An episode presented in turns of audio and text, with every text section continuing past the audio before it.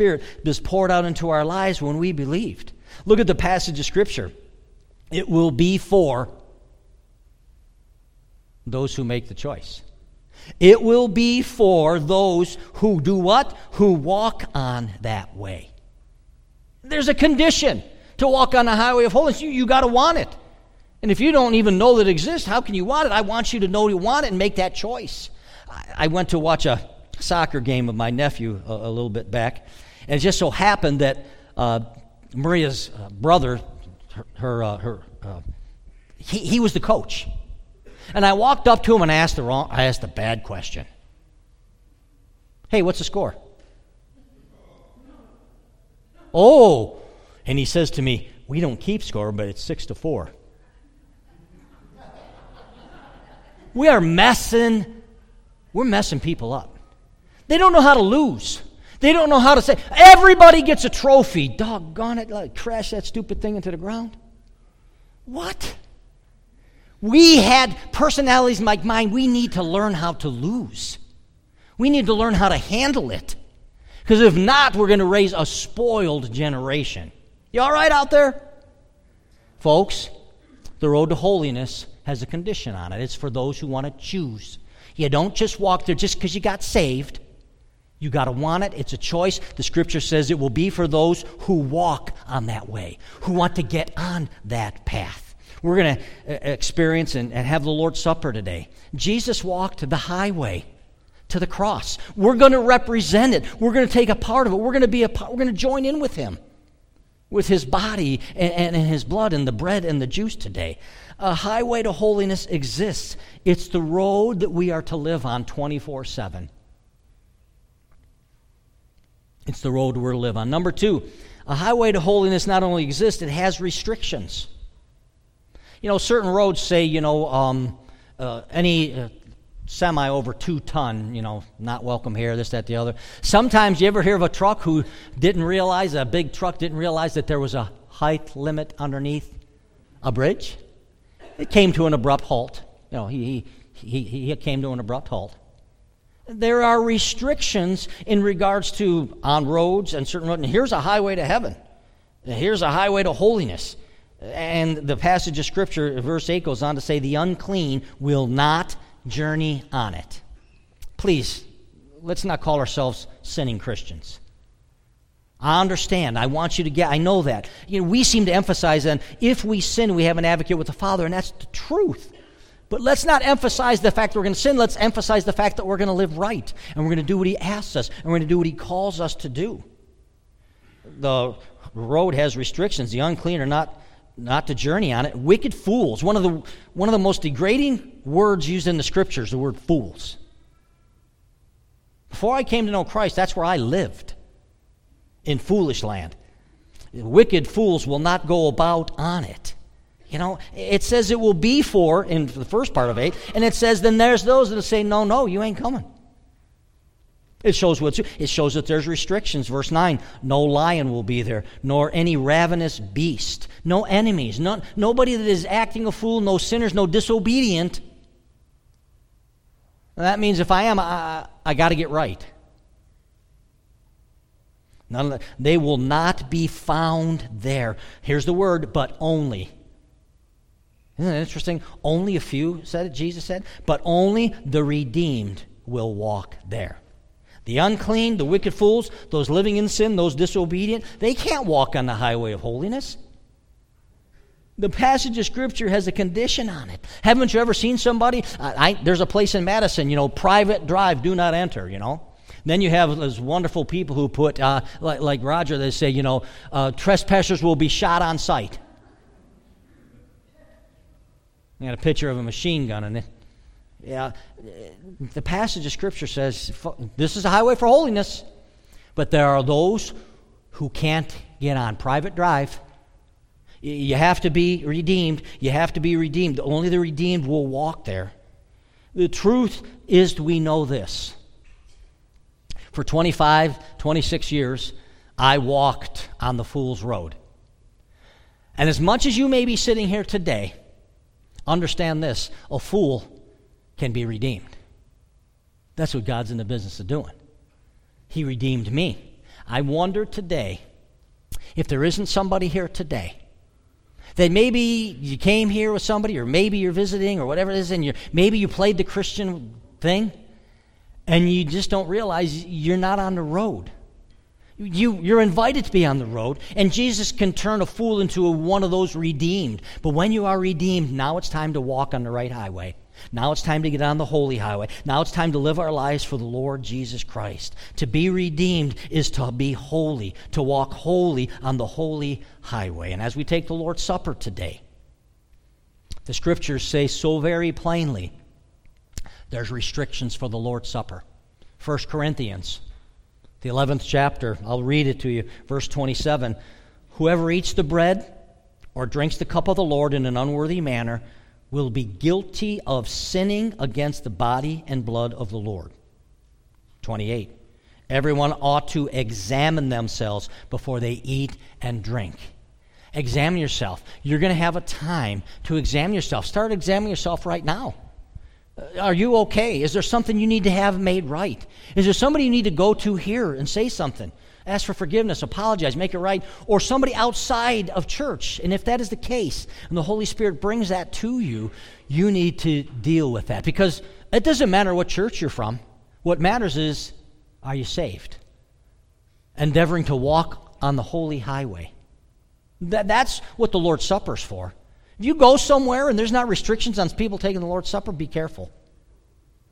The scripture so clearly says it. There's restrictions to get on the holy highway, and there's restrictions for the Lord's Supper. I was over at uh, Lifeline, we are right on Middle Ridge there, and they were paving a good section of Middle Ridge. And all of the semis that were full of asphalt were driving in and out of the parking lot there. Now, that parking lot there is beat up. We had just, it's, it's tar and pitch and we're, we're trying to get it leveled out, and we spent some money, and, and these trucks are coming through. They're coming through. They're coming through. And then I went there one day, and there was this big, like a, a tar tanker sitting there, just sitting there parked. I, I knocked on the door to see if somebody was in there. Uh, I didn't want to wait. I, I knocked, tried to get a hold of them. They were dripping tar all over the place. And I go up to the guy and I said, I said, could somebody please tell the guys uh, not to park here, move this out of here, not to be pulling through here. I mean, the weight of it is, is ruining our, our, our, our parking lot. And, and they're cleaning stuff out on the parking lot. I didn't want to restrict them, but I figured it was the Lord's. It was the Lord's, and they're just tearing it up. And, you know, the one guy used the F word, which is, hey, he loves flowers or something, I guess. I don't know. I just said, you know, I, I, didn't, I, I don't want to be a jerk but I can't have you ruining this. You don't even care. And there's restrictions. You know, we put some restrictions on. And God has put some restrictions on. Please don't take the Lord's Supper today unless your heart is ripe. And you can get it right. And you can get it right. The highway to holiness has restrictions, but those restrictions are imposed against the disobedient. The scriptures clearly teach that we would be honored, and we can be honored, to walk on the highway of holiness with the Lord, not by ourselves. Number three, there's a highway that is the only road to Zion.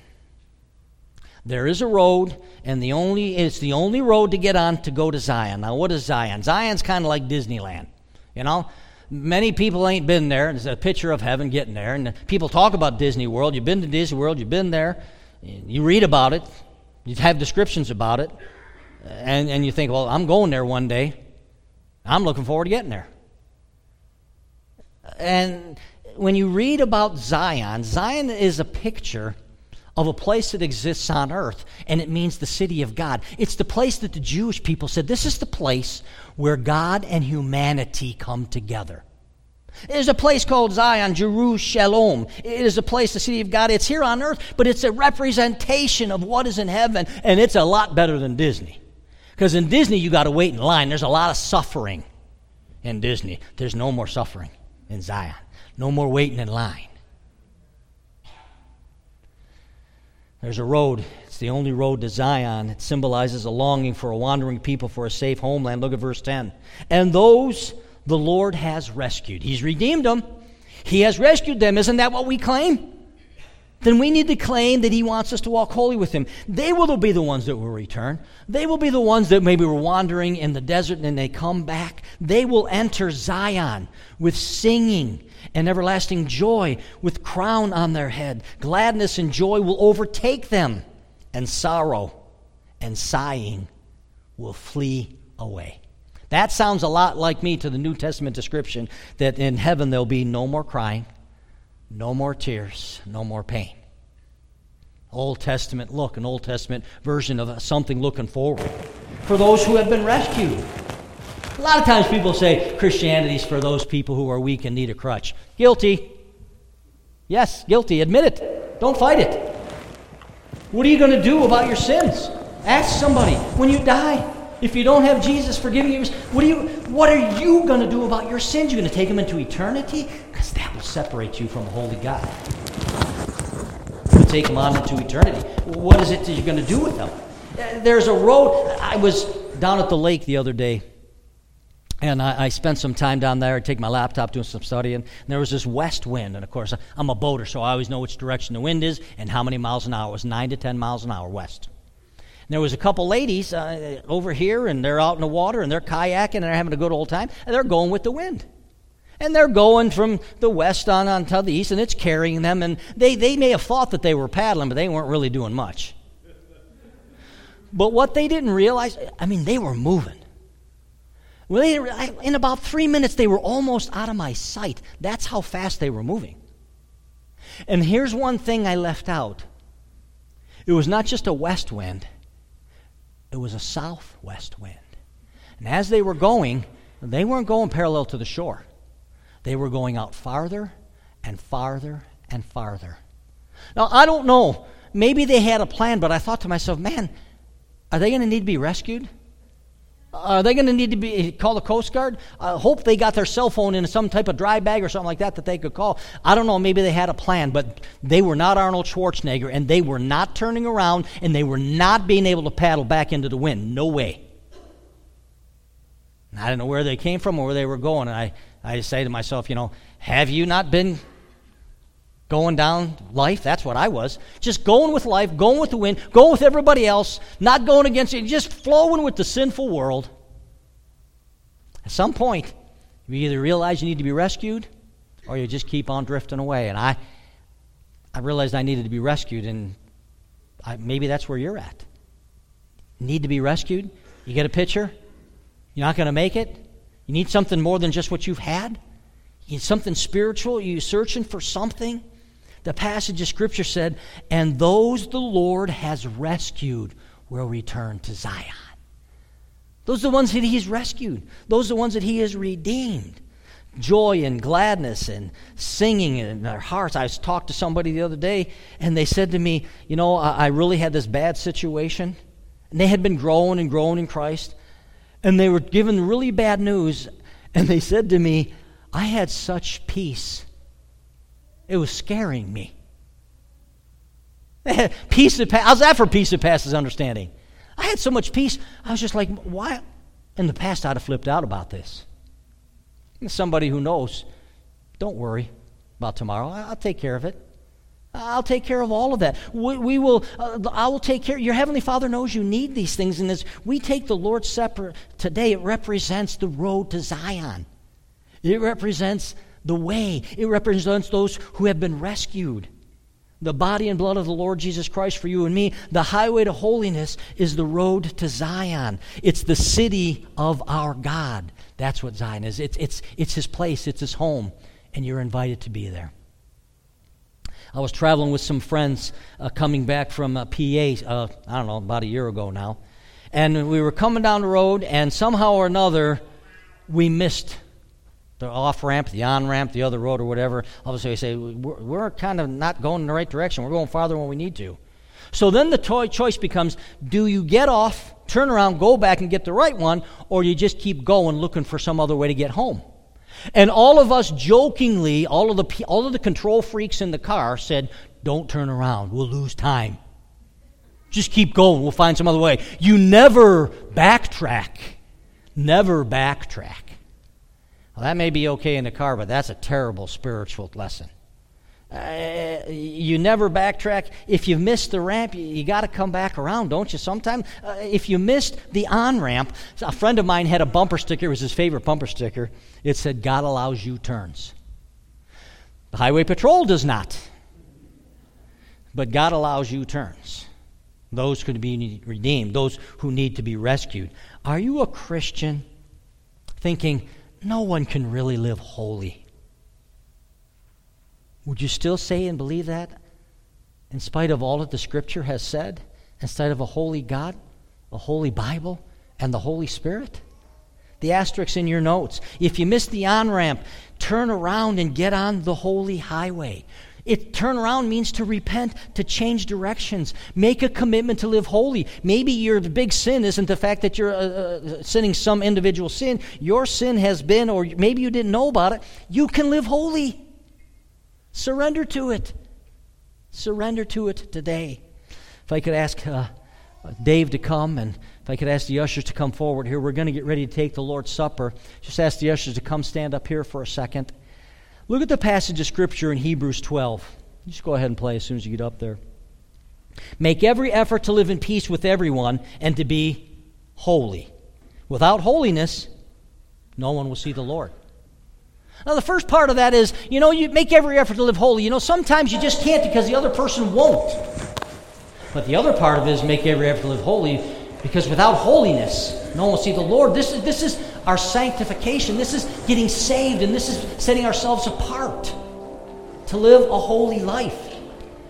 In just a minute, I'm going to ask you to come forward and just come to who's ever open, who's ever available here would you take the bread and will you take the juice and hold it in your hand and take some time to prepare your heart? And while you, well, I could simply just ask here, these two sections here, come to this middle aisle, filter up here, take them, go back around. That'll be the easiest. Same over there. If I could give you some direction there. Would you bow your heart? Prepare your mind. You come when you're ready. Pastor Dale, he's going to come then. He'll come and lead us through taking of the uh, juice and the, and the bread.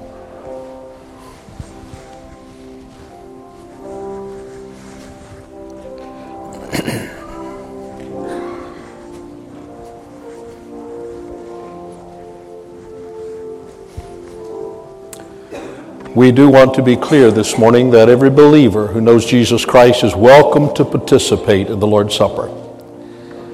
If you have, to the best of your ability and knowledge, repented of your sins and asked Christ to come into your life, you are welcomed and encouraged to participate in this part of our service. Please feel free to come.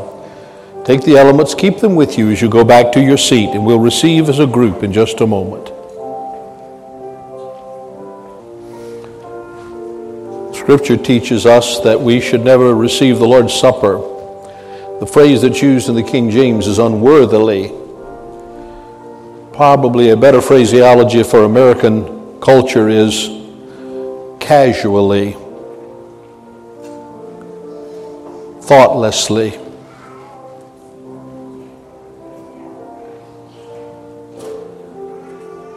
Scripture tells us to examine ourselves make sure there's nothing between us and other people and nothing between us and the Lord, so that we might receive the Lord's elements and exemplify and symbolize to our brothers and sisters in Christ what it means to be one together in Jesus. Well, obviously, everyone in this church sat on the left side today, and not many of us sat on the right side, so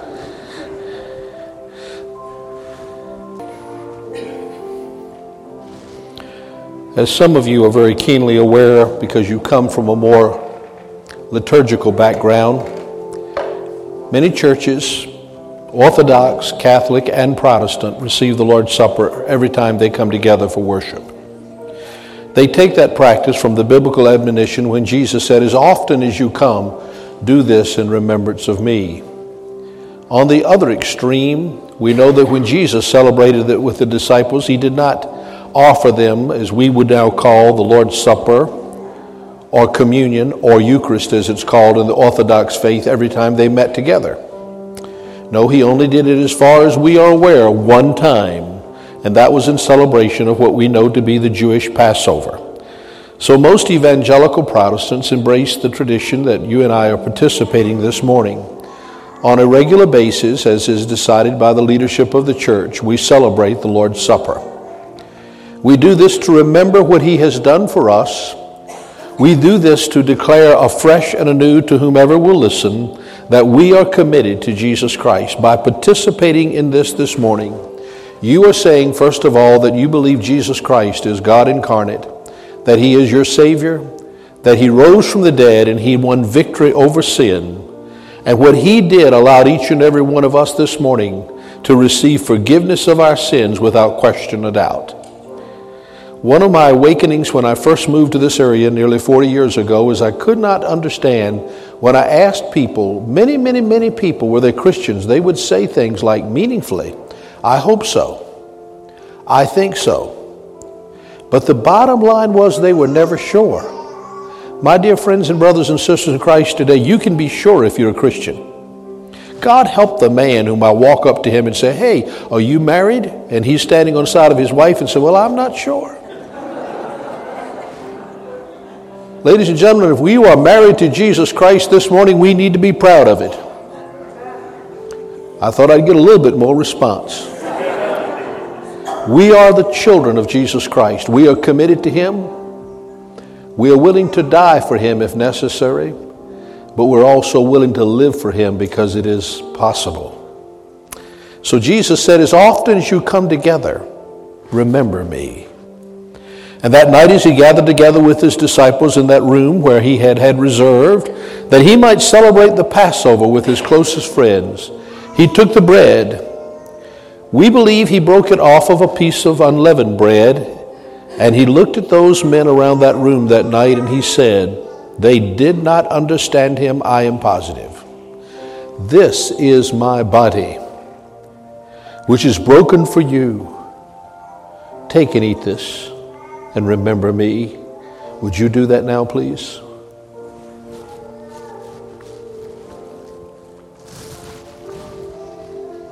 On that table that night, there was also what we would call the common cup, that has become known as the chalice. It was not unusual, it was normal that they would have one or two or three chalices on the table for 12 to 13 or 14 people. They would share it. That might seem a bit unsanitary to you, but if you were more familiar with the culture of their day and their lifestyle, that would be the least of your worries. And they would gather the cup ever so often, and they would each take a drink as they thought it advantageous. The people in the Middle East at that time, and to this day, still do not drink that much with their meals. But that night he took the cup, the chalice, which they were very familiar with, Many evangelicals have great challenge because they say, well, what was in that cup? Was it wine or was it grape juice? I personally believe it was grape juice. You can believe whatever you wish. I believe in total abstinence when it comes to alcohol. I just throw that in for extra. But I want you to know biblically, the Bible says when Jesus turned water into wine, it really is the Greek word that meant fruit of the vine. They said, oh, it's the best. Why is it the best? Because it was not fermented. It took a lot of money to keep it from fermenting. And they couldn't believe that he would have done that. But Jesus said, This cup, this fruit of the vine represents my blood. They fully were aware of what blood meant because blood had to be sacrificed on the altar in Jerusalem for any good Jew to receive forgiveness of sins. Some would speculate that hundreds of lambs were killed every Passover, and the blood would be sprinkled on the altar. And if those families, most particular those who were the heads of the family, brought the sacrifice that was appropriate and the blood was shed appropriately, they and all of their family received forgiveness of sins because of that blood of the Lamb that was shed on that altar. Jesus said, This is my blood of the new covenant or relationship. Take and drink this, and as often as you do, remember me. Do you remember the shed blood of Jesus Christ this morning? It was shed for you that you might know that you are a Christian, receive forgiveness sins. Celebrating that, would you take this and drink it now? Heavenly Father, may your precious Spirit dwell with us.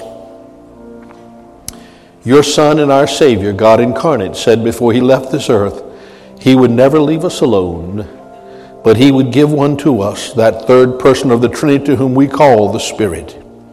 Holy Spirit, you're not only welcomed in this place, without you we can't have church, but with you we're never alone. God grant unto us this morning as your children wisdom, discernment, insight. Is there someone, somewhere, some friend, some family member that we need to minister with or to or apologize to or make something right with? Help us to sense that in our spirit right now, Lord.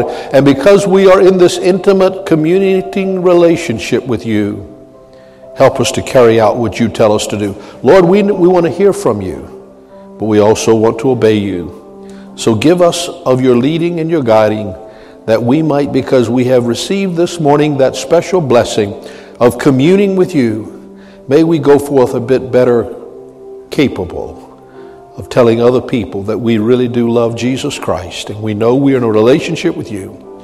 Father, and finally, in my spirit, I feel like I want to ask that you would help everyone here if there be someone here that's not sure, that they're doubting, they don't know if they're a Christian, God, may they meet the biblical requirements and by your supernatural grace impart unto them a deep, abiding sense and peace whereby they will know for sure that they are yours and that they are headed on the highway of heaven.